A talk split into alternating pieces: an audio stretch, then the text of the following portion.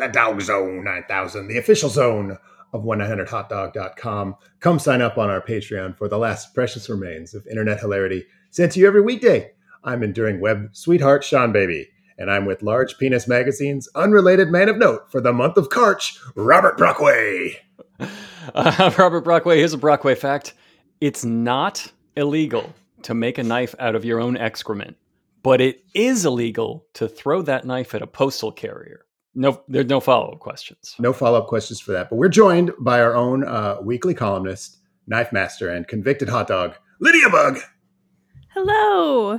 Thank you for having me back again. It's always a pleasure. Uh, so, uh, your book just dropped today. I just saw on Twitter. Yes, my first mystery novel. I'm very excited about it. Oh my God, Lydia, you finally have something to plug. Yes, I know. I was writing that last it? year, Holy but shit. yeah, I that, I did. I wrote it last year, and you were always asking me what I have to plug, and I was like, I don't know. I could have been talking about that, I guess. Wasn't Yeah, like you're I was supposed to. You're supposed to like the whole like process before. You gotta talk Eh. like a year in advance. Yeah.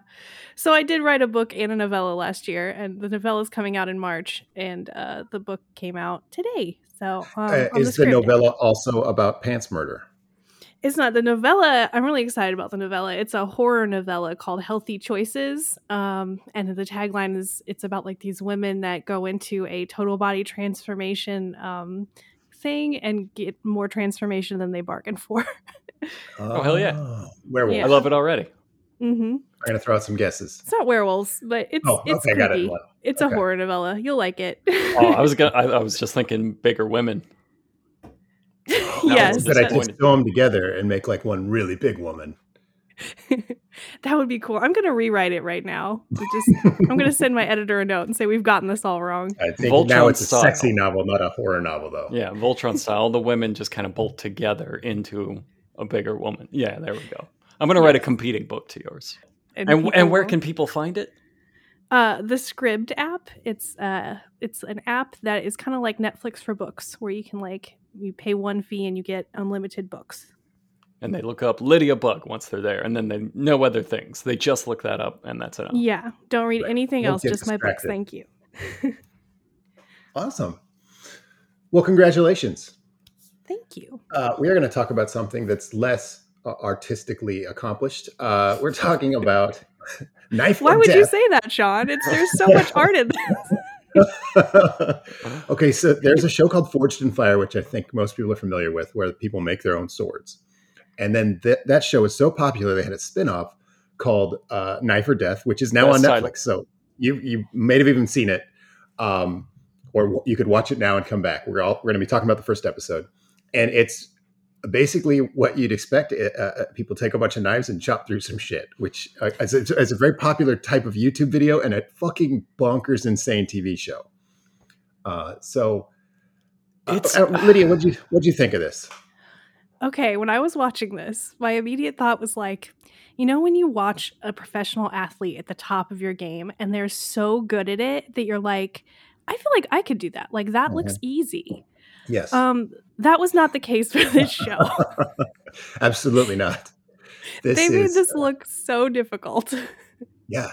Some of them had like a real sadness and like frustration that, that they carried with them in their body language, where you just don't see that usually in a televised competition. Like even on Some Ninja of Warrior, them? you're like, like all of them. Yeah, there was them. nobody. How is this competition about like cutting stuff with a big knife and no one can look cool doing that? I do have a theory on this that like everyone at least five times in their lives will will pick up a sword and think I'm going to look awesome holding this. Take a picture of themselves, have no idea they look like a fucking nerd, put that on the internet, and um, that's gonna live forever. I, I just feel like that's something we all were born with, and we all have to learn the hard way that nobody looks cool with a sword. Maybe Conan.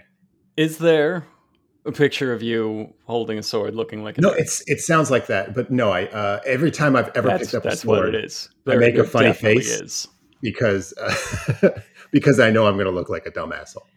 But, But, you uh, you have picked up a lot of swords, is what you're saying. I do really. If I see a sword, I'm going to pick it up. Yeah, And- that's true. And if there's That a camera sense. around, I'm going to do a funny sword picture.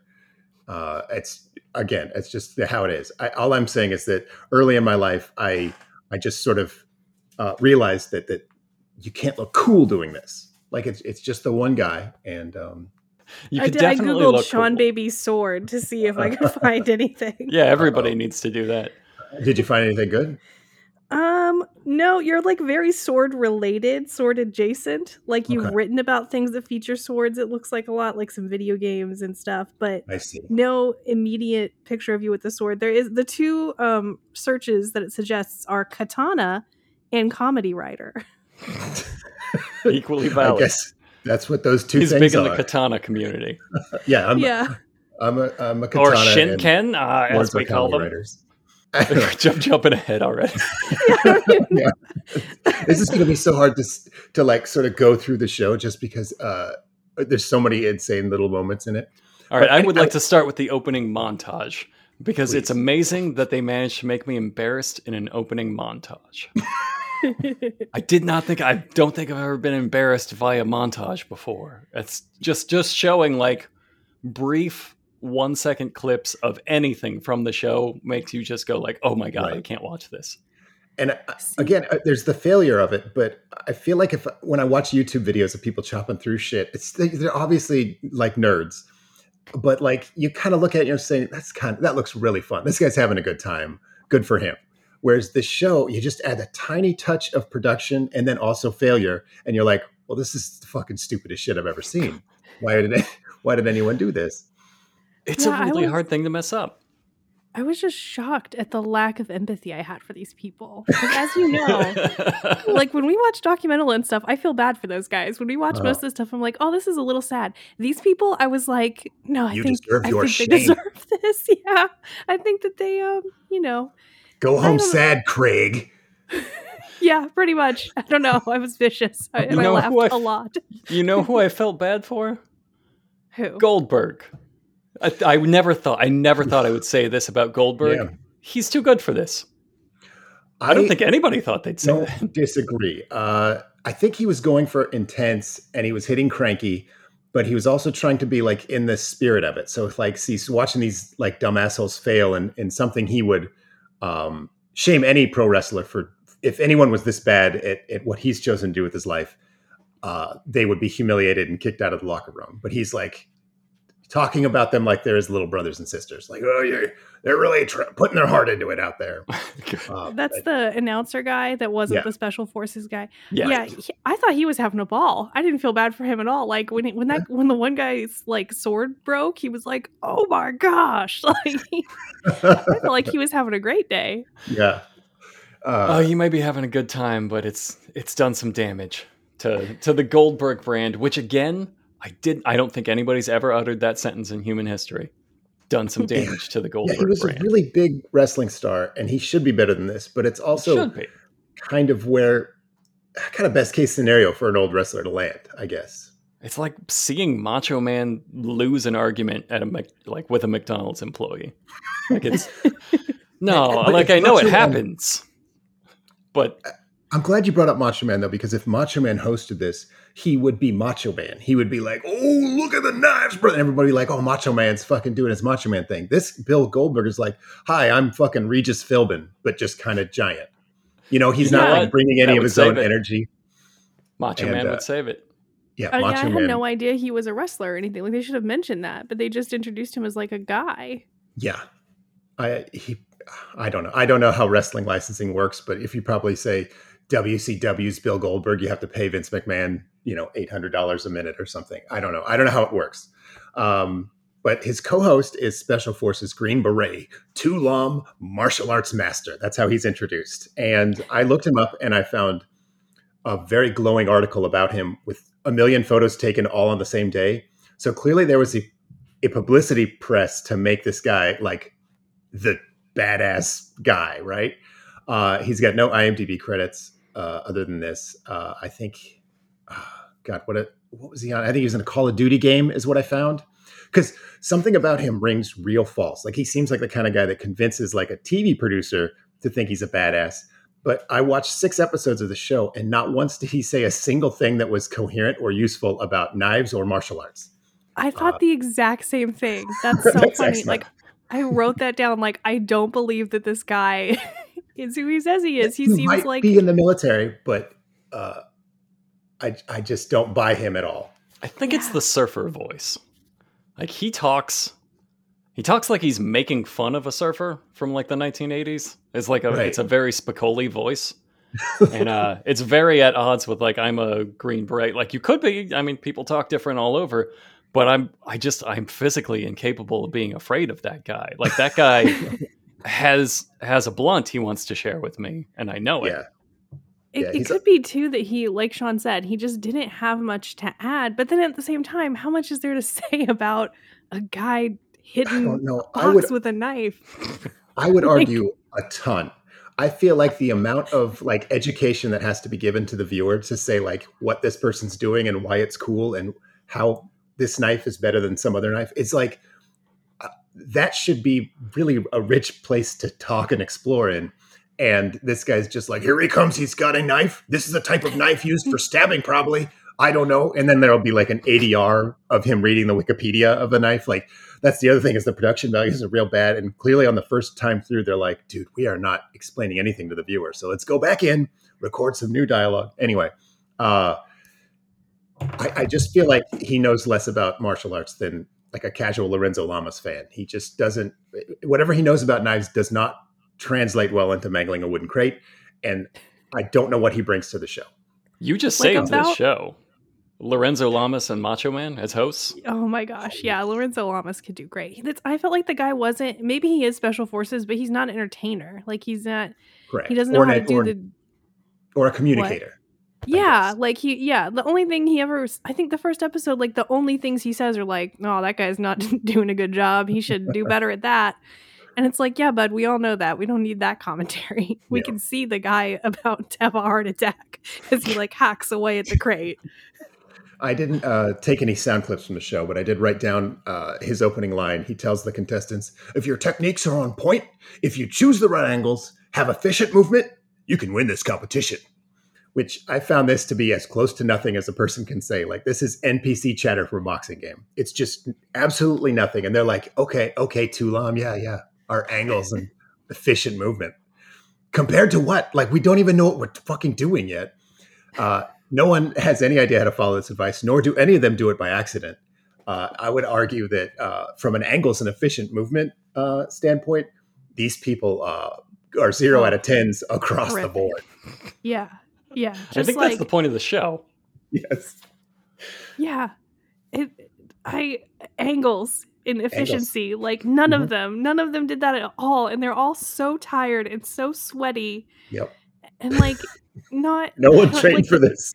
No, they're trying so hard. The, No one- there's- the conceit of this show, one of the major conceits, is that they have a guy there to review the knives for safety to make I sure love they can, guy. yeah, to make Love sure that, that guy rules, but to make sure that they can like take place safely in this competition. And they don't have that guy for the contestants. There's not a doctor there that's like, can you physically walk across this course? Like, let's ignore the knife stuff. Can you make it? And if they can't, they can't compete. And I say there's like four of them that would just be out. Yeah. Yeah, they're so frail. Goldberg could have done this part. He could have like tossed some medicine ball and said, Hey, can you catch this, you little fucker? And then if they die, then they're out. Uh, Let me see you lift that knife eight times in a row. Can you do that? That's that's a test. There's no way. There's no way any of these people would pass a physical. Uh, so okay, let's talk about the courses because that's the structure they introduced the show in. They the first course uh, is knife fight, uh, and I got so excited. I was like knife fight. We're starting right off with knife fight. You're ready to Um, watch some people die. Yeah, I thought I thought, oh, okay. Well, well, then we're gonna see which one of these people is secretly has you know the will of a winner. It's fucking Hunger Games. this This is- shit.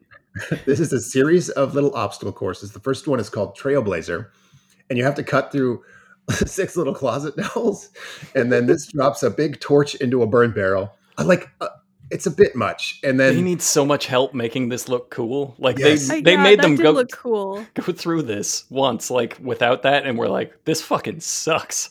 Yeah. what do we Yeah. what do we do? Honestly, they should have all been like that first one, where it was super easy to do, but it looked pretty cool. right Like they, as they progressively get harder, it gets much nerdier. because this is so easy to do. I, I, I really think if a, a 10 year old tried to chop through these closet dowels, they could. Like you can snap a closet dowel in half by letting a woman move into your home. Boom, roasted 1990s style, ladies. The one joke Sean has prepared, and it's that. Women be shopping. I like the I like that you think I had that prepared. No, I did. I, I spent all night writing that joke. Uh, the, ne- the next one is called Stick and Move. And uh, it's only the second event, and everything's officially stupid because this one is about hacking through a big ass wooden crate and then two plastic buckets. And they're all filled with sand, and enough sand has to fall out that a counterweight that it's attached to touches the floor. That they did And- not balance. A counterweight Right. that nobody went through because a few people make it through that and like absolutely slash the bucket open. It it eviscerates, it falls everywhere, and the counterweight does not touch the ground. They're like, oh, that's a penalty. Like, Yeah, what penalty. the fuck are you even talking about then? What's the point of this? Right. They added some ADR in to help explain this that like it has to touch the bottom because that isn't explained to them during the competition.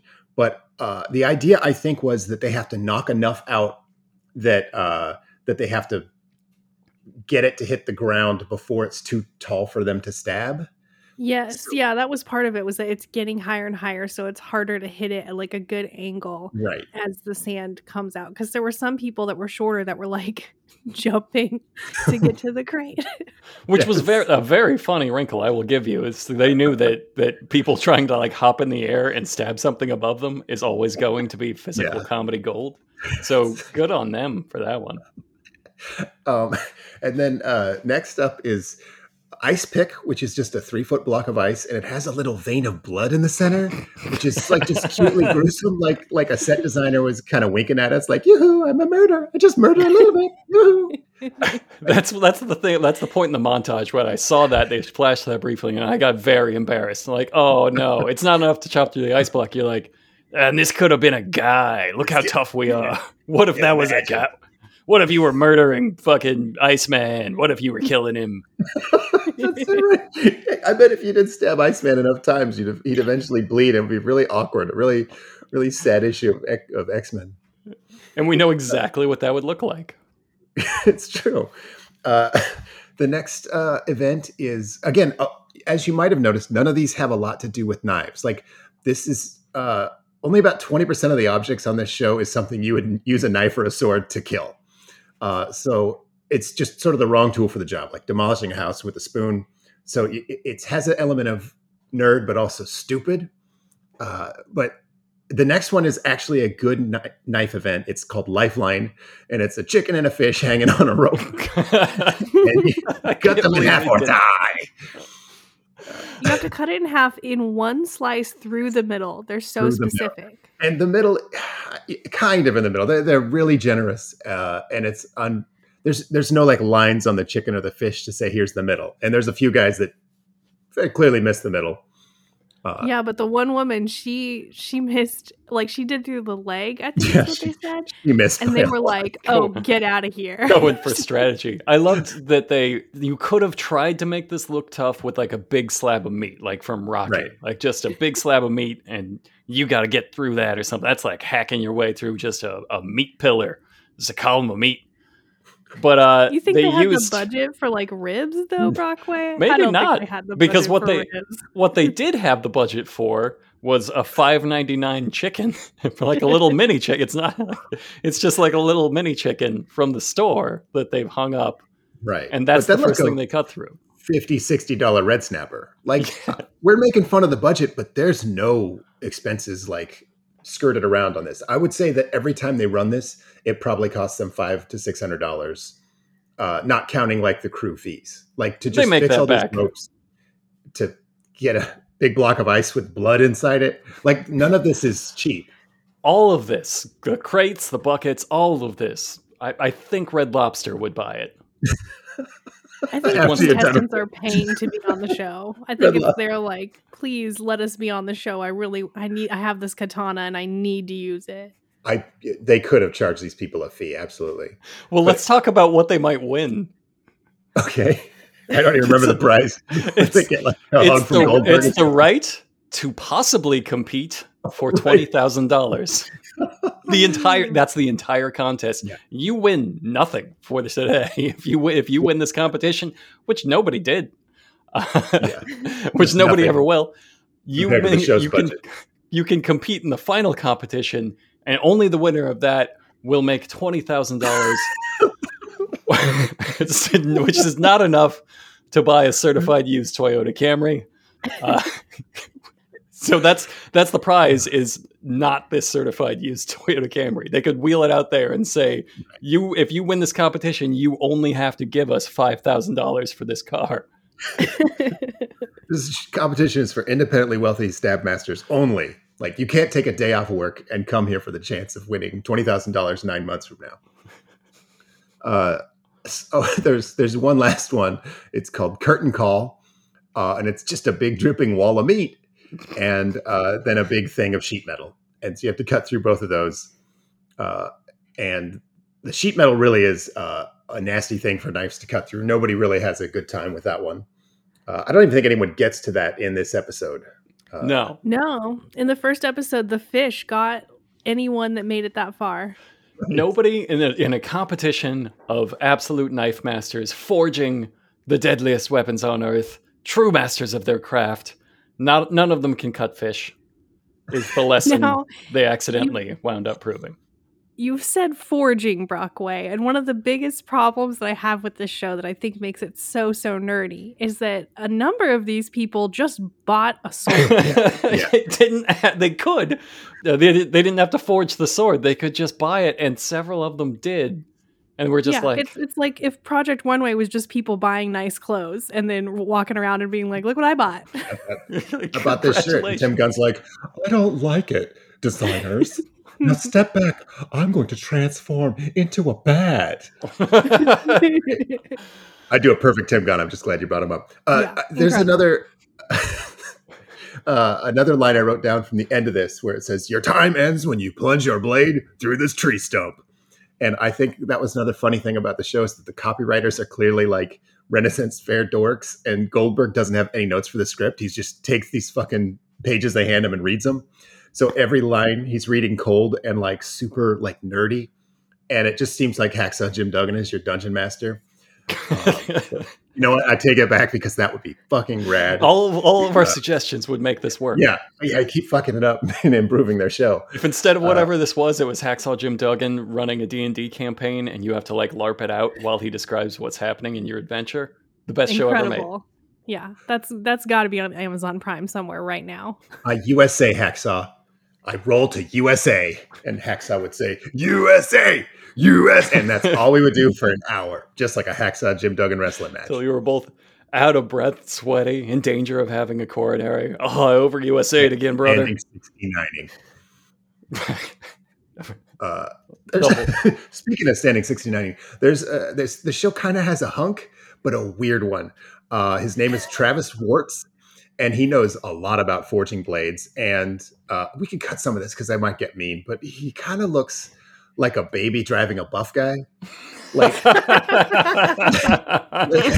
you if you watch the show Nathan for you, there's this episode where they hired a maniac to age progress kids to show what they'd look like as adult athletes, and he basically sort of remapped their their faces on fitness models, like like GoldenEye '64 style, and that's kind of what Travis Schwartz looked like to me. Like the, like he kind of just looks like a baby's face smeared across a, a like a giant man's body. It's definitely And, kind of um, a somebody trying out the beard filter on like Yeah, on Snapchat kind of thing. Just it is this. Let's see how that looks. I, I swear it even moves around a little. like he just has that broad-shouldered like athletic muscle man body but like uh he was clearly meant to to be like a choir boy or something i don't know i don't know it's like he he took what genetics gave him and he's like you know what fuck you genetics i'm going to turn into a, a killer gorilla Like, So anyway. Yeah, like he had the vibe of Tom Hanks in Big.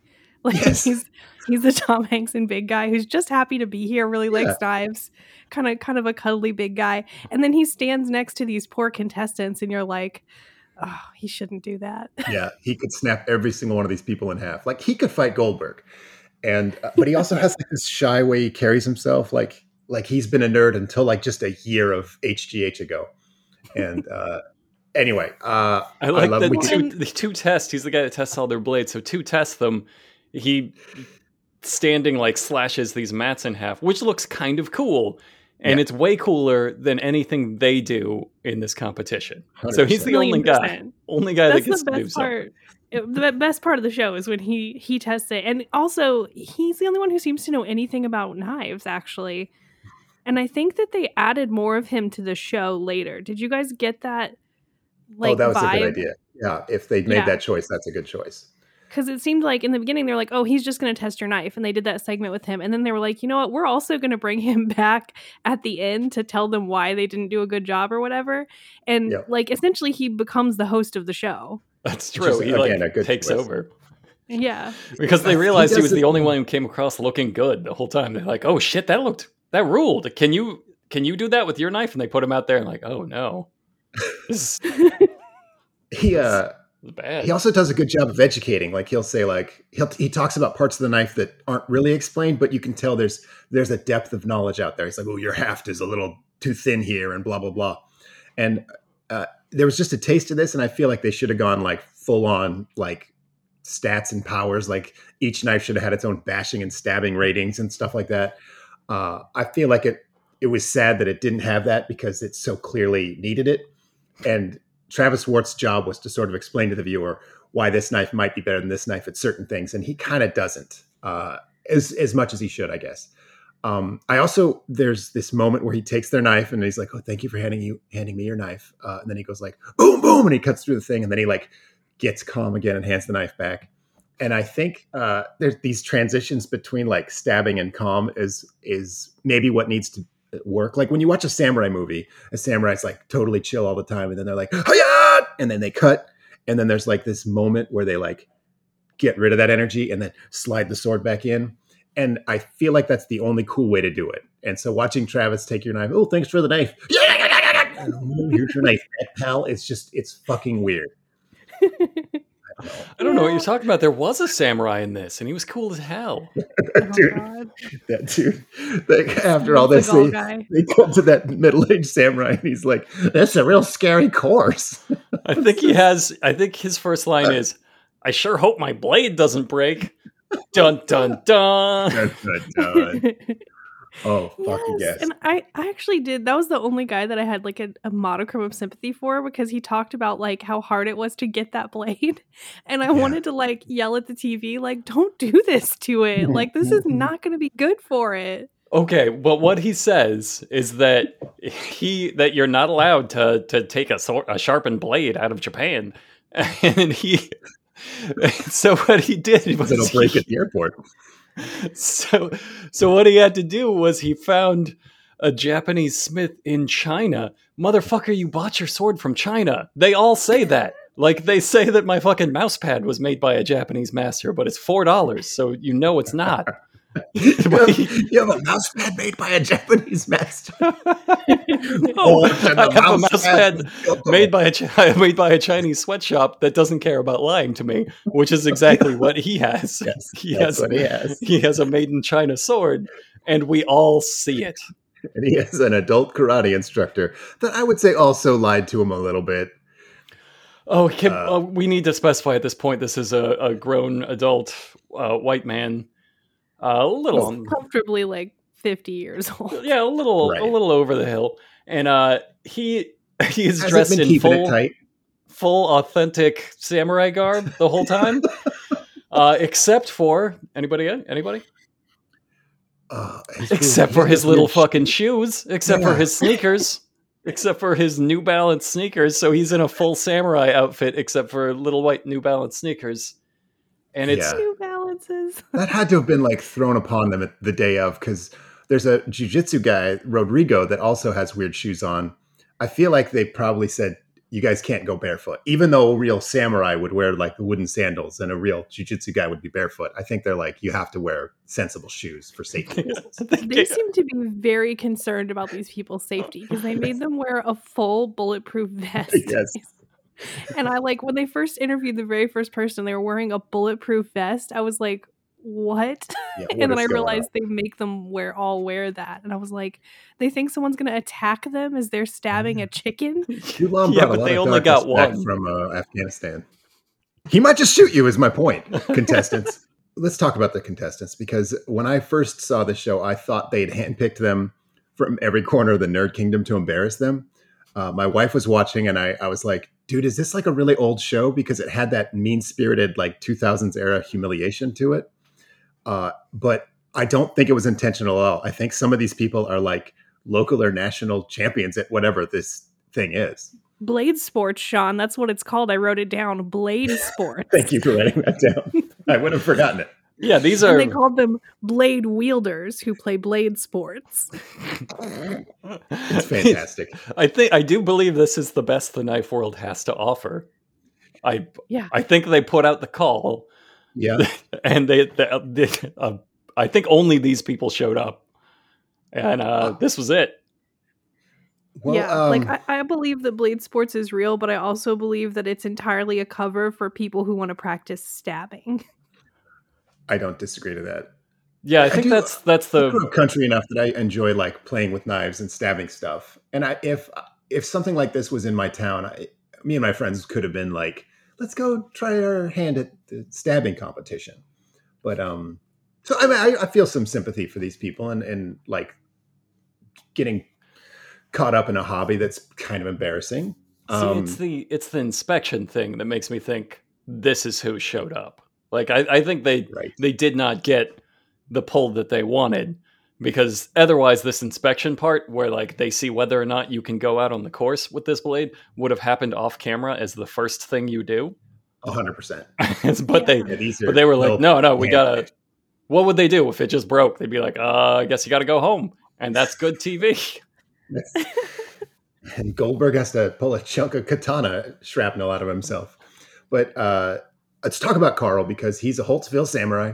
He has a black belt in Iao. I, yeah, I don't know. It's, it's a style of martial arts that I, I am not familiar with. It's it uh, ergonomic sneakers ergonomic sneakers, and he, he bought the katana, which absolutely fucking sucks for this competition. And he does like a full, he's such a weeb. He does like a full on tea ceremony thing to hand Travis the katana. He's like, I gotta test your sword. All right, first I gotta get down on my knees and do some bows and, and doesn't do know it what with two hands, like it. I've seen in the movies. But but here's what Tra- what I love about Travis is he isn't it. My instinct is to make fun of this person, but Travis is just like this fucking rules. Thank you for bringing this energy into my life in this show. like he's he just genuinely seems to think this is all totally cool. Uh, yeah, and yeah, I thought he was gonna hug that guy. Yeah. Like, oh, I love that. more like this guy. He, Travis doesn't like the wiggle of the sword, so he has to test it. And then Carl's response to that is "Hi," which I loved. Gave him a little bow and everything. This guy, fucking Carl. Um, so do you have his quote uh, I just wrote down that he said hi. What, what did he say? he says there is a confidence and a spirit that shoots through the blade and into me and you you it's a really nerdy thing to say but pay attention to what he said. He said there's a confidence and a spirit that shoots through the blade and into me. Not your brain makes that reversed you're like Yes. my confidence shoots into the blade. He said i'm empowered Yeah. by holding a sword is what he said. Yes, which you're not supposed to say out loud. When he stabs his wife with the sword, he takes her confidence. Uh, so c- when Carl gets out on the course, it's it's really funny because he's in his full like samurai pajamas, and then they add some ADR of Tu Lam coming in later to read the katana Wikipedia page because he didn't say fucking shit about it the day they recorded this. The, this knife expert saw a guy with a ninja blade, and he's like, I don't know what the fuck that is. Uh, Carl completely wrecks the dowels. he's like samurais through all the closet dowels. And then he comes up on the wooden crate. And you're like, well, this is the wrong tool for this job. And Carl agrees. And so he starts doing like stabs. Like if you played Ninja Turtles, this is like the basic Leonardo stab. He's just like two hand stabbing this wooden crate. Clearly, this is going to take 12 or 13 days to cut through. And it's the first thing that's happened on the show, and you're just immediately sad. You're just like, oh, I'm watching someone fail. Oh, forever. And he's going right into the middle of the crate instead of like at the sides like everybody else did. Like he has no idea how to tackle this crate. Or at the I don't know, at the bottom, just not the middle. That's like the one place you don't go. It's clearly the strongest part He- of the crate, man. He knew though. He clearly that's the second he started doing it after his made in China comment. I'm like, oh, he knows he's going to break his sword, and they oh, yeah. foreshadowed that at the start by him being, I hope my sword doesn't break it. So you know right there, like, oh, he's worried it's his stupid little toy sword is going to break if he does anything but this, and and he's right. I think his idea was that he would stab it and make a hole, and then all the sand would fall out the hole like a cartoon, and then it would just oh. slowly go. Like he just thought, all I gotta do is puncture it, and Yeah, like a complete misunderstanding of physics Right. on TV. and uh, he just kind of whacks at it a little bit, and then I don't know, just kind of gives up. And the, Tu Lam, this is this is Tu Lam's best comment. He says like, "No, man, this is like no way to kill a man. Like in special forces, you make sure that thing is dead before you move on. Like this is his area of expertise. You don't just put- stop stabbing something in the middle of it. We never leave, never leave a wooden crate alive. We put I two wrote in the down, skull. too. Oh, I- I- I said he, he's mad the guy didn't kill the bucket. We never- you make sure that thread is down before you move on. that bucket full of sand knows that you have a family. Carl, Carl moves on from the from the, his failure, uh, and he starts slashing through the ice, and he bends his sword. Uh, it- it's it's not quite at a ninety degree angle; it's like at a forty five degree angle. But his fucking Chinese ninja sword is broken, and he tries to bend it back with his sneakers. Like that'll do it, Carl. Good job, buddy. so we get one one shot, one beautiful, perfect shot of the white nerd samurai trying to bend his broken Chinese sword in his full samurai garb with his New Balance sneakers. You're like, yes, yes, this It is really- everything. The montage at the start of the show should have just been that on, a, on a loop. The savage in me is just appeals to this. Oh yes, I want to. I want to see show that in slow motion. give me his tears. When he doesn't cut through the fish, he does almost cry. And he walks off in shame. Uh, with all of his sword confidence. And then he actually says to camera, uh, my sword didn't break and my spirit spirit didn't break. But like they both fucking did. We watched it both. We watched it happen to they both. bend. They bend for sure. He also says to camera, "I took that fish for granted." oh, anyway, the sword didn't break. My spirit didn't break. It didn't you? It good. didn't. You did. It did. They both did. You came up short of inert fish. You weren't good. At, you weren't as good as as a fish that did nothing. And he has the Buoyed a nerve. Fish. Just a single. And his his spirit wasn't that buoyed by the sword. Apparently. His sword confidence failed him. He bowed to the course that defeated him. He bowed to that fish. God, fucking Carl. You couldn't start the show with a better guy. Like he's so perfect to just demonstrate the way the school system failed so many of us. Uh, David is next. Uh, he was on the main show, Forged in Fire, where he did not win. And he comes here today with a homemade bolo knife, which is kind of just a big curved Bowie knife, um, which again is not explained to the viewer what what this knife, uh, what makes this knife special or effective. Uh, he is uh, four feet tall, uh, and Travis does not think much of his knife. So we, so right off the bat, you're like, I don't think David's going to win this. yeah, and like he Travis is so nice usually, and then you like to have him be like, "There's like a chip in this knife right here. Like Yeah. that's not good." I was like, "Oh, that's definitely not good." Or he would not bring that. I felt like a knife expert after watching like one guy do this, and I was like, "Oh, I totally Yeah, that knife is not gonna work." it's like this knife's a piece of shit. Who made this piece of shit? I did, sir. The hobbit down here.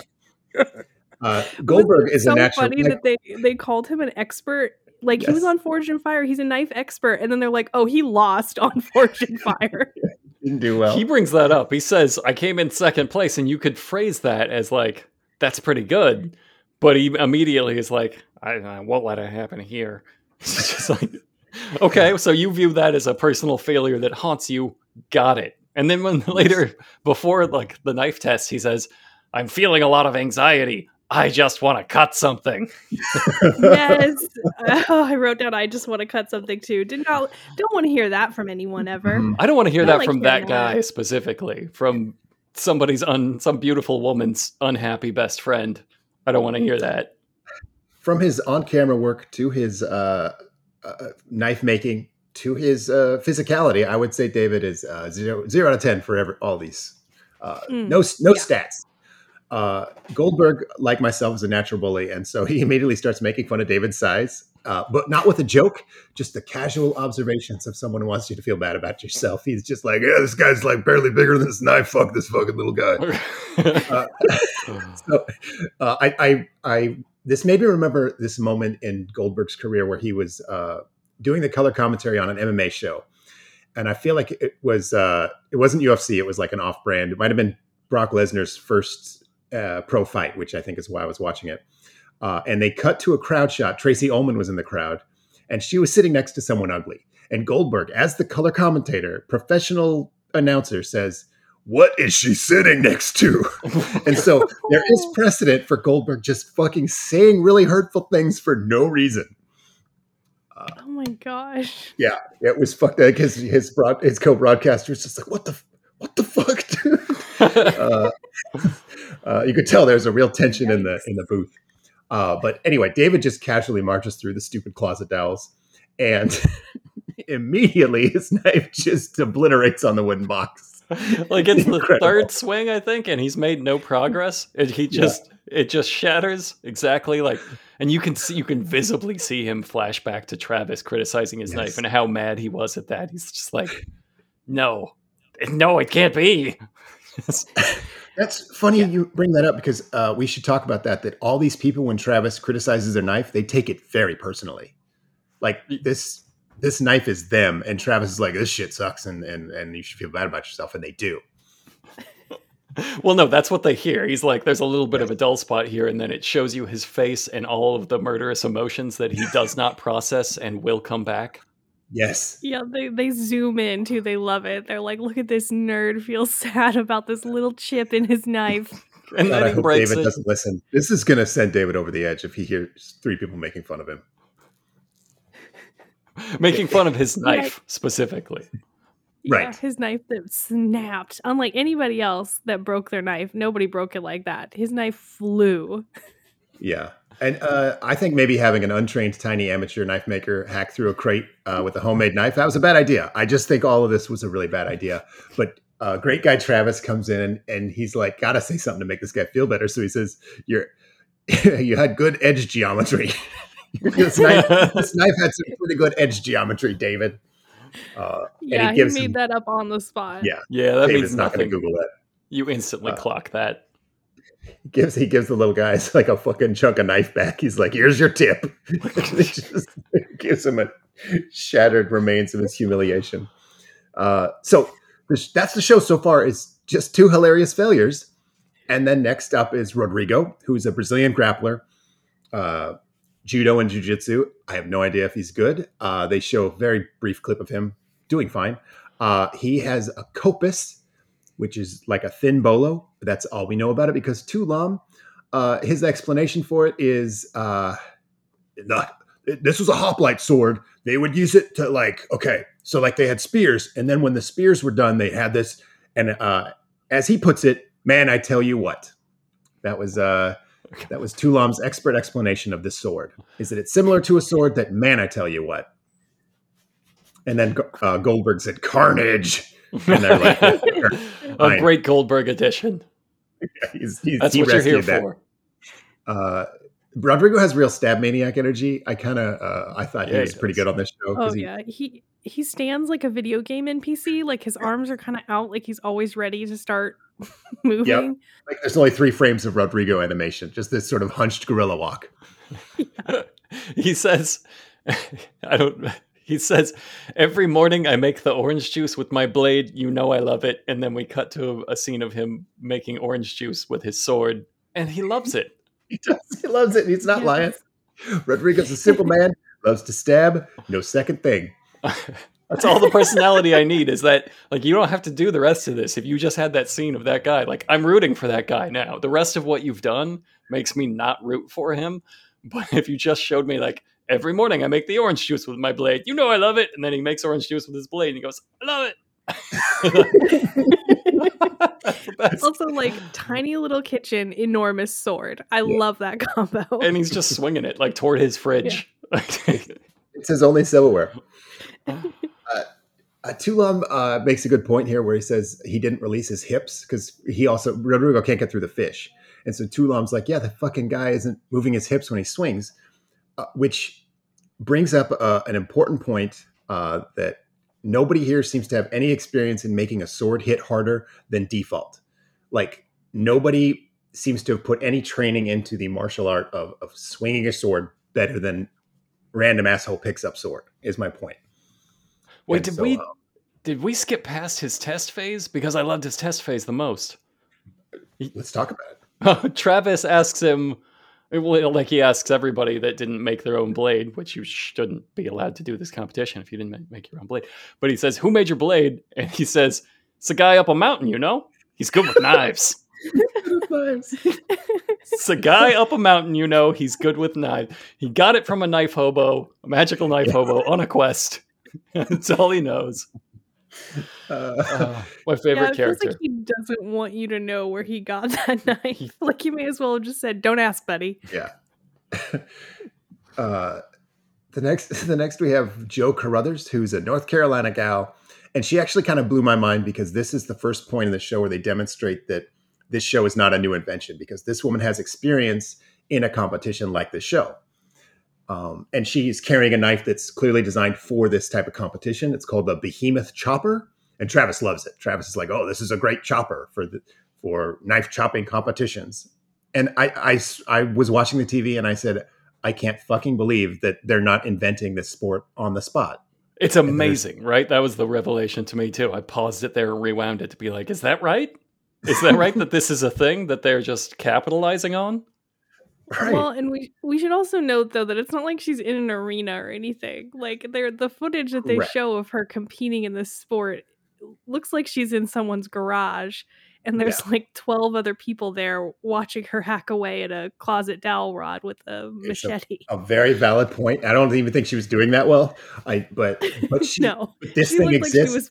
like she was terrible. Right. sorry. and it has its own equipment. I guess is the is the thing that sort of blew my mind is that uh, they're still kind of bringing in samurais and mountain maniacs when like there is a a standardized thing specifically for this type of event. See, I thought this Yeah. was like UFC one, where they brought in just every hilarious stereotype they could find to see. Like, I don't know, maybe sumo's it. You don't know. We don't know. Let's let's see. And then It the has such a great UFC one energy. That's a that's a perfect way to put it. but but this has apparently been happening. I just it makes me very uncomfortable. I feel like if it happens in your town, they should tell you about it. Like there should be a notification I that local maniacs are practicing stabbing in your area. uh, but but Joe, um, she doesn't really have a costume or a personality, so they just put a brown shirt over her, and uh, they're wearing bulletproof vests, like Lydia mentioned. So she has a very Frankenstein look, like just They a put them- small, angry, one very one weak Frankenstein. vest. Yeah, have one. she has to share with Rodrigo. so it smells a little like orange juice. Uh, so she she can't even really get through the closet towels. She's just kind of just casually bonking these like Frankenstein. Uh, and and Tu Lam tries to put a positive spin on it because uh, he says he says you know what she's not quitting. They're so sad watching this. This is and it's sad because like they went to the the world of chopping competitions and recruited this woman or like this this is the only person so far that has credentials and she's just already tired she fucking misses the middle of the chicken by like a half a chicken and then she said i was proud of my performance like, what are you what the not fuck does proud it take for you to feel shame joe yeah, I will say she was the first one that made me go like, "Oh, there is some skill to this." Because I, I watched her doing it. I was like, "Oh no, this is significantly worse than the other people have done." I you get that. be bad Can we can we flash back to her knife test? I didn't bring it up at the time because I wanted to wait until she had lost to flashback to the moment where she says she made her own knife, and Travis gives her holds a high five like way way out of her range, so that she Oh. has to jump to high five him, and so it's the most patronizing high five. He knew this was going to happen. yeah. Travis is like, I can't put this in a nice way. I'm just going to give you an awkward high five. And I thought, like, at the time when he was like, oh, this is a really good knife, and it looked like a good knife to me, a sudden knife expert, because it was like Mhm. big and like thick. It was like it could chop stuff. So I was like, okay, maybe this tiny little lady is going to come in and like beat everyone with really good Yeah. technique. And then it became immediately apparent that wasn't going to happen at all. I don't think such a thing exists. So far, every person has been beaten by meat or less. Meat or meat or not as impressive as, as meat. They've been lucky to get to a fish and have been destroyed by that fish. well, next up, we got Kilt Guy, and he seems like he's been training for this his whole life. He loves to chop and stab, and he also uses a chopper that he made from junk around his house. Travis is like, "What the fuck you making this out of?" He's like, "Ah, some old tile from A true hobo's murder weapon. Made he's the guy up the mountain. and he again seems so excited for this like like like it's made for him. And he just kind of boredly walks through the course. And and i'm sort of at this point in the show i'm sort of thinking about this like a martial artist. Like i spent a couple decades of my life trying to maximize the damage i could do with my shin. And uh, for the record it's six grenades. But like watching this guy try to hack through an ice block it's like scientifically uh, with my expertise, I don't know if a human skeleton can hit something more gently. Like I speak harder than this guy swings a machete. Like I, I, I don't know how he did it. It took him 400 stabs to make a dent in this ice with a this fucking sword. I don't know. Yeah, he started off looking really cool and like going through the the rods really easy and everything, and then yeah, he hit that iceberg and just petered out really fast. Yeah. Then he uh what absentmindedly like doesn't make a dent in the chicken. I say cancel the show at this point. Like if you're filming this and you see this guy do this, you're like, okay, we can't fucking put this on TV. You could take a survey back and be like, wait, has anybody got through the fish? Because the fish was not supposed to be a thing. Like the fish was supposed to look cool when they got through it, and then they, we have like we have like eight other obstacles after this. What Should the? we f- make it two chickens? Should we just put another chicken out there? I feel It like would the be whole show needs to be. So someone got through the fish on the first episode. It would just ta- take no effort. Uh, Yeah. uh, But they didn't. And that's They how little didn't. respect they have for them. They're like, no, We like because I'm never watching this again. Obviously, I'm never going to see the last half of that course be completed in my entire life because no one did it in the first episode. Yep. Uh, Craig is up next. Uh, Craig claims to be into African martial arts, uh, but he looks like he's trains by cutting fruit in half in the Arby's parking lot in like South Carolina. And I don't think there's a ton of African martial arts schools in South Carolina. Uh, I also find it suspicious that he didn't name the style of African martial arts he does. Uh, I think this is just a man who bought a, a Bowie knife uh, from looks- Palestine. Yes, it looks like it's made out of old hubcaps. He uh, and he generally looks like he might kill Travis when Travis starts talking shit about the knife. Like he has real like, I I did my five, but I'll go back in if you keep talking shit about my knife. Yeah, they zoom in Like- on his face, and he's. Yeah. But Travis is right. What he's saying isn't. He said it's like a fine knife or whatever. This Bowie knife you bought from Palestine, which is a fucking crazy thing to do. Uh, and you do little side flips in a parking lot with it, which is also a crazy thing to do. Yeah. But it's also it's like eight inches long, and like this is a competition about chopping through large things. And he's like, Yeah, it's so tiny. Like I, I know nothing about knives, but again, I was like, knife expert. Give me a why would you? Why would you bring that? yeah, immediately. it's- also knowing nothing about knives, you can spot like, oh, this is a problem based on physics. like if you'd pulled out a Swiss Army knife, it would, I would have had the same effect. Like that makes no sense. Don't bring that here. That's not right. I A got fine this plastic a fine knife with my salad. I don't know why they gave it to me. Why would I need a plastic knife for a salad? Anyway, I haven't touched it. Uh, it's ready to go. Let's let's do it. Check it out, Travis. Um, and he would use it to slash through that mat and be like, "You're through," because we need more people. There's not enough. uh, Tu Lam helps explain African martial arts because I'm not really an expert on that type of martial arts. Uh, it's pretty rare to find a school that teaches them. Uh, he explains that uh, they are African martial arts and that this knife could be used to breach, to eliminate the threat, and that's it. That's all he knows is that you could use that knife uh, First stab. in Africa to kill somebody, theoretically. Um, Craig drops the fucking knife on his first job. so he also And- doesn't know how to hold knives. yes, he is like herking and jerking around, like like just with a lot of manic energy, almost as if someone has no martial arts training.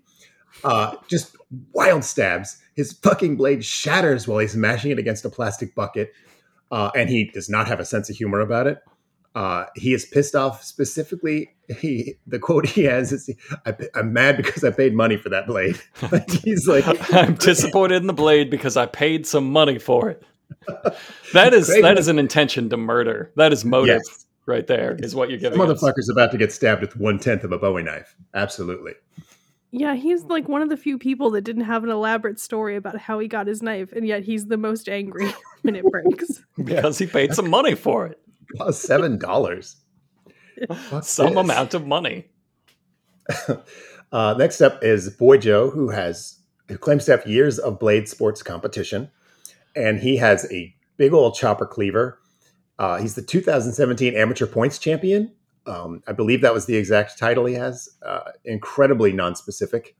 Uh, anyway, it's a decorated chop veteran, and he has the raw athleticism of a dropped cheese wheel. And and He's a I- he's a very large man in a much smaller man's cowboy outfit, in, in like a Walmart cowboy outfit meant for. he looks. a I lot was like, the of trussed course, there's a chicken guy in a supposed to chop cowboy hat. Yeah, you got to have a cowboy.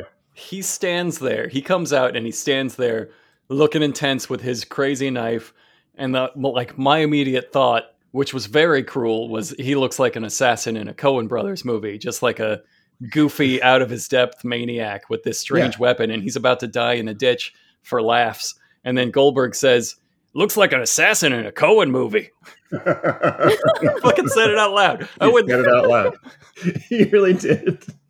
Uh, That's the meanest thing you could say to that guy. okay. what I loved is that the, the closet dowels are sort of set up one on the left, one on the right. And so this guy used his natural country training to like hokey poke through them. He's like line dancing, whack, whack, whack. And it seems like it has perfectly prepared him for this course. Like he blasts through the first part. And of course, he can't get through the fish. And uh, Goldberg tells us. He says, fucks it up. Only two have made it past the chicken. He's got to make it to the fish to even have a chance. Those are the dramatic words we read halfway through this competition. Yep. Yeah, I did write down that he knifed so good that I almost respected him. Like it did look like that guy had professional experience in whatever the hell this is. Yeah, right up until the fish, and then he just kind of missed. He gives Oh. it this limp little like whack. Like, wait, what? What were you doing? what happened there, Joe? Uh, Tu Lam has a great comment. He says, "This is a nationally ranked champion. It should tell you how hard this course is, but it's just a fish he missed." Um, I, I don't know. So they bring It's a back. really hard fish, John. It's a it's- really, really tough fish. It's like flopping around. We make it sound like it's just a dead fish hanging, but no, it's a live fish on a line. I love it Uh, when they melt down after not getting through a fish. Like you have to. This is because he he melts the fuck down. He starts ripping at his goggles and he goes, "Get these fucking things off me." you were psychologically dominated by a fish, by an inert fish. yeah, he said something like, "I am a national champion." he got right in Un- that fish's face. He's like, "You son of a bitch! You promised me you couldn't have." Uh, so they bring back Carl and Jiu-Jitsu Rodrigo and Country Boy Joe uh, because none of them finished the course, uh, but they Due to the got fish. through The fish Due to the knocked out fish. all of them. faster than the others, or still have a knife with them. Um, but then they immediately kick Samurai Carl out. They're just they, they only brought him back to say, "Get out of here!" It's the other two. Weeb. so cruel. With your I bent knife. Use your New Balance to walk away, Carl. Those are property of the show. You can't take those with you. Your sword's bent, so we don't like you anymore. uh, he gave a little bow, and then he says, uh, he, he to the camera, he goes, I should be holding the championship trophy right now. Like he's learned nothing. None of this has humbled poor Carl. If this was Deadliest Warrior, and this is really close to Deadliest Warrior, this would be definitive proof that Cowboy beats Samurai, just so everyone knows. And uh, now We'll they have do to the final watch that course. Daniel Craig movie. Is that a Daniel Craig movie? I think it's Cowboys versus Aliens, but this is the sequel. Oh right. Oh god. I wonder how an alien would do in this course.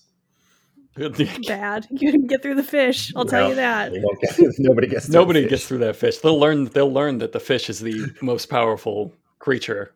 An, in, Yeah. an inert fish is, is our Take deadliest message weapon. back to the stars. Does anybody have uh, Rodrigo's quote when they tell him he's through? Oh, absolutely. Can you? Oh wait, you- maybe I have the other quote. Uh, you you do it and see if it's the same as mine. Uh, his quote when when they tell him he gets through is "Bah! Wah!" I didn't write that down. No. I know he fell to his knees in joy. I wrote that down. and he just made baby gibberish noises. Thank Because- the stab gods. he's so he's too excited for human language. Oh, I love it. He's my new favorite. So, but uh, now they have a final course that that they would normally get to if they could get through a fish, but they'll get to today just because like so, we're not going to just take it down without stabbing all these things. The first one is a bunch of hanging meat on a weird carousel. Very strange. And like the amount of ADR meat slaps they had to do, they ADR'd in so Yeah. many meat slaps for that meat carousel. That was somebody's job for the day. Was just, I need you to slap this meat like this guy is slapping the meat because it did not sound good the way he slapped it. We didn't like it. It was think wrong. how sad it must have been before they like added all the camera cuts and music and meat slap ADR. Like it had to have been just a weird, echoey, empty warehouse of some guy missing meat. It, I can't Oh, believe and anyone. it's freezing in there. Did you notice that they can see their breath? And I realized that they Yeah. have to keep it cold because of all the meat. because of all the meat. so, I was like, why is it so cold? Uh, uh, so just also know these people are suffering in many ways. Like not just in the life leading up to this moment, but like they're cold, they're tired, uh, and they're failing. to the, me, the next event to me defeated by the one enemy they thought they could take uh, next up they, they they cut these ropes that makes a water bottle swing and they cut through the water bottle and that's supposed to spray water into a funnel which may or may not put out a candle it's and, completely uh, arbitrary. It's like their yes. counterweight thing again. Nobody designed this course and then tested it. They just put it together and we're like, yeah, it'll work. this, this should work and if it doesn't fuck it they'll get a penalty uh, after that uh, it's something called weight cut where they have to hack ice and meat into buckets and it's just like a bunch of pork shoulder hanging like in a, like sort of a grotesque ser- serial killer way and a big ice block and you just chop it until it falls into a, a scale when you hit 40 pounds you're done then uh, they kill falling watermelons which is fantastic i think Okay, this that is looks the one fun. Oh, that was thing. so funny to watch them because they it's like directly on their heads and they're like looking up and yes I don't know. It has a very like um Chicken Little vibe. They're running around trying to avoid getting hit in the head by this watermelon. I, I what I like about this is it's such a a classic measurement of like dexterity and athleticism and like all these people you can just tell they've never played a moment of team sports in their life. Like they're just here comes the watermelon like "Ah!" they're like they're figuring out how to swing at a moving object for the first time in their life. Just it's a fun little thing to experience.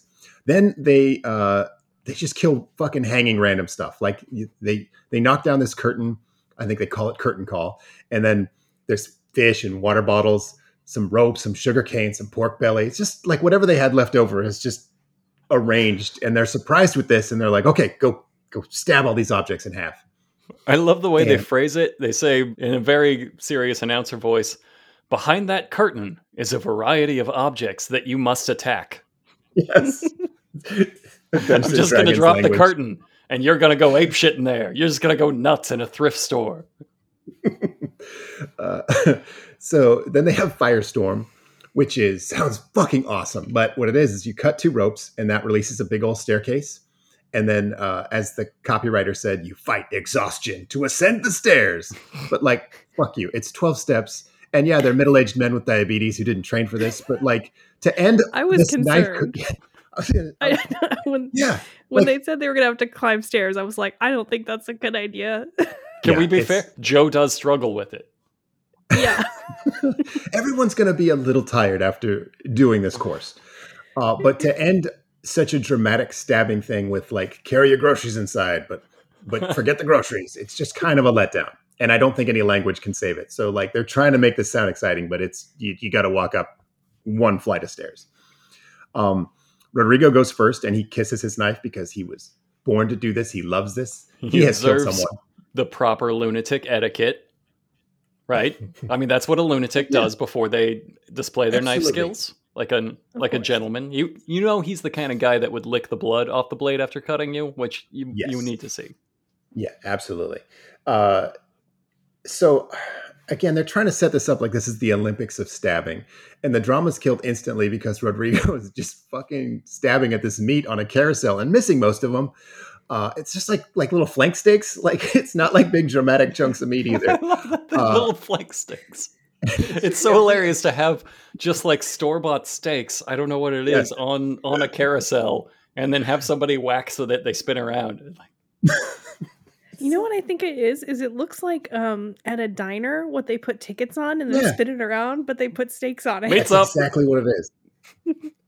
Order up for one murder. I murder. thought that was cool. Like, I, just- I guess it's just like they can cut ten steaks. like, yeah, They Joe sh- did should that for little lunch. What diner are you doing? tickets. You got to cut through the paper with a deadly samurai blade.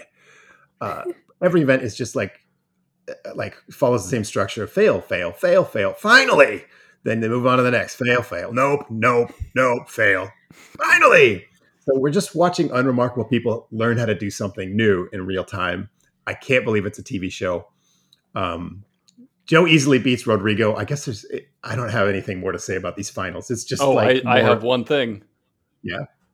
Joe faces off against his enemy, the fish. he does. Joe Joe gets to the fish because they have one of the one of the competitions, one of the random objects. They put a fish back up there as if to say, "Fuck you, Joe." And Joe slices the fish in half and says, physically actually says, gets in the fish's face and says, "Fuck you, fish," as though he's revenging himself upon fish. but it still takes two, right? I don't think anybody cut through it in one, even in that round. Yeah. right? no, he didn't. He didn't like prove he could do it. He was just like, "Fuck you, fuck you, yeah." Plus, the fish wasn't on his same energy. The fish was like, "Glub, I'm a different fish." Glub, glub.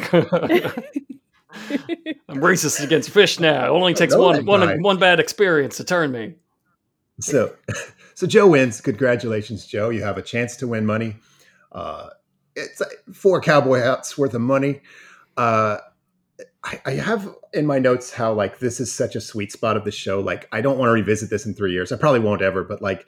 This is like this UFC one moment where they still have the weebs showing up with the ancient samurai blades, and and I feel like if this ever gets popular, uh, it will be just standardized cleavers and like power lifter dudes that'll just be like very powerful men with very powerful specialized knives um i guess it kind of reminds me of battlebots if you ever watched battlebots it's like um oh, I love BattleBots. yeah, it has the energy of like indoor kids doing sports for the first time, but they had like a quicker learning curve. Like uh, almost immediately, the the cool buzzsaw hammerbots got replaced by the the dumbass little roller skates made out of triangles, and so like I feel like that's a good, uh, I don't know, demonstration of what this show will eventually become. Is like soon everyone will have the same knife, the same body type, the same Yes. stab training background. And um, Yeah, they definitely need more rules. Like they should not let anyone walk in there with a Bowie knife. It's funny, right. but they shouldn't let people do it. Uh, yeah, and I don't think they should have them quite so kitted out as if they're in mortal danger from from the meat that they're attacking. They can they don't have to wear. They were in mortal danger. Yeah, you want that bulletproof vest so you don't stab yourself with your own knife while it's in your hand or when it's exploding into the air. yeah, they're not good enough, and their blades are not good enough to to do this without parental supervision. If if these people did this competition 10 more times, one of them would die. 100%. I I say two more times. So my point is enjoy this while you can. Right now is in the sweet spot of human failure. And um, I think Rodrigo said it best when he came in second on this really embarrassing competition. If life give you chicken feet, make a stew out of that. I wrote that Which down is to too. I'm gonna get a tattoo. Perfect. I guess what he's really saying is if you lose the embarrassing game show, at least you still have a knife, Craig. If the life give you chicken feet, make a stew out of that. Einstein 100 Frankfurt. Einstein 100 Frankfurt.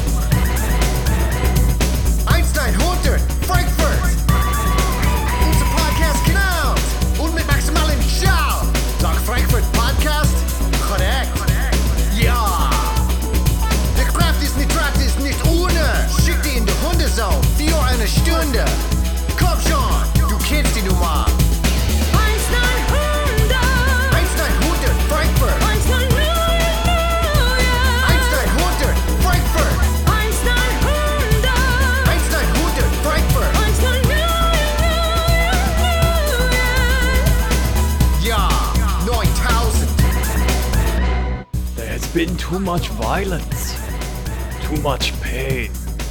None here without sin, but I have an honorable compromise. Just walk away. Give me your artifacts, hot dog supremes. Give me your sexy sci fi photo shoots, your horrifying secret comics, and the whole untubed sausage compound. And I spare your lives. Just walk away. I will give you safe passage in the wasteland. Just walk away, and there will be an end to the horror.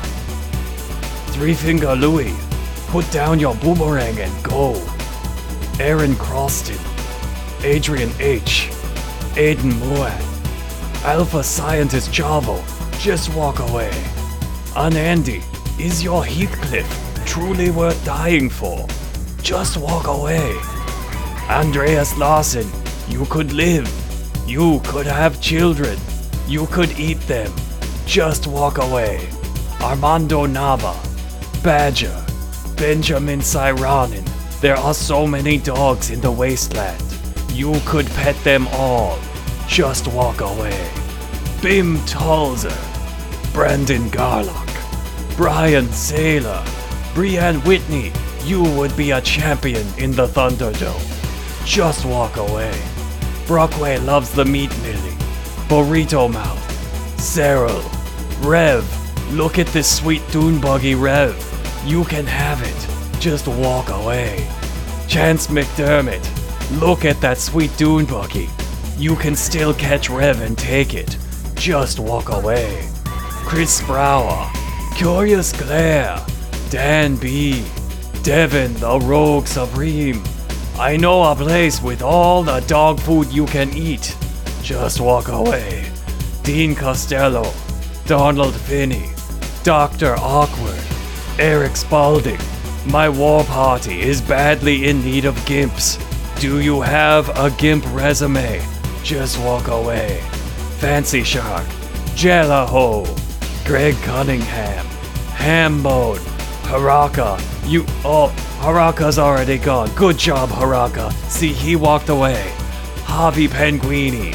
There are two mannequins over that hill. Both girls. You could make them kiss. Just walk away. Hot Fart. Jaber Al Aiden. Jeff Oraski. John Dean, your battle wagon is mighty. Everyone respects a radio flyer in the wasteland. Just roll away. John Hector McFarland, John Minkoff, Josh Fabian, Joshua Graves. It would be a shame to destroy that mullet. Just walk away. Josh S. Ken Paisley. If you go, I will give you Joshua Graves' mullet. Just walk away. K&M. M. Jahi Chappelle. Mac Miserable. Do you want to be stripped naked and strapped to my war chariot? If not, just walk away. If so, just walk away. We can work it out. Matt Riley, Max Baroy, Michael Lair, Michael Wells, just hop away. I am sorry we ate your leg. You can still hop away. Mickey Loman, Mike Styles, Moju, Indeed. Neil Bailey, the wasteland needs lovers. Just walk away. Neil Schaefer, Nick Ralston, Ozzy Olin, have you seen Bartertown? They have pig races there. It's adorable. Just walk away. Patrick Herbst, Rain Vargas, Rhiannon, Sarkovsky, Sean Chase, Spotty Reception. You don't have to die like your father, butt naked and upside down in a catapult. Just walk away. Supernaut, Ted H, Thomas Cavazos. Life is precious and the dead cannot whip. They cannot nay nay. Just walk away.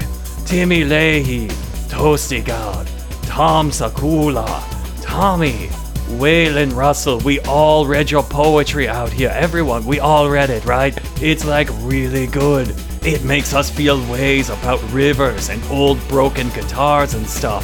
Just walk away. Yossarian, just walk away. We hate to see you leave, but we love to watch you just walk away. I await your answer. You have a full day to decide. You will be safe in the wasteland. Except for you, John McCammon. You're so fucking dead, John McCammon. Oh my god, we John McCammon. You're you're fucked, Sean McCammon. You you can try to walk away.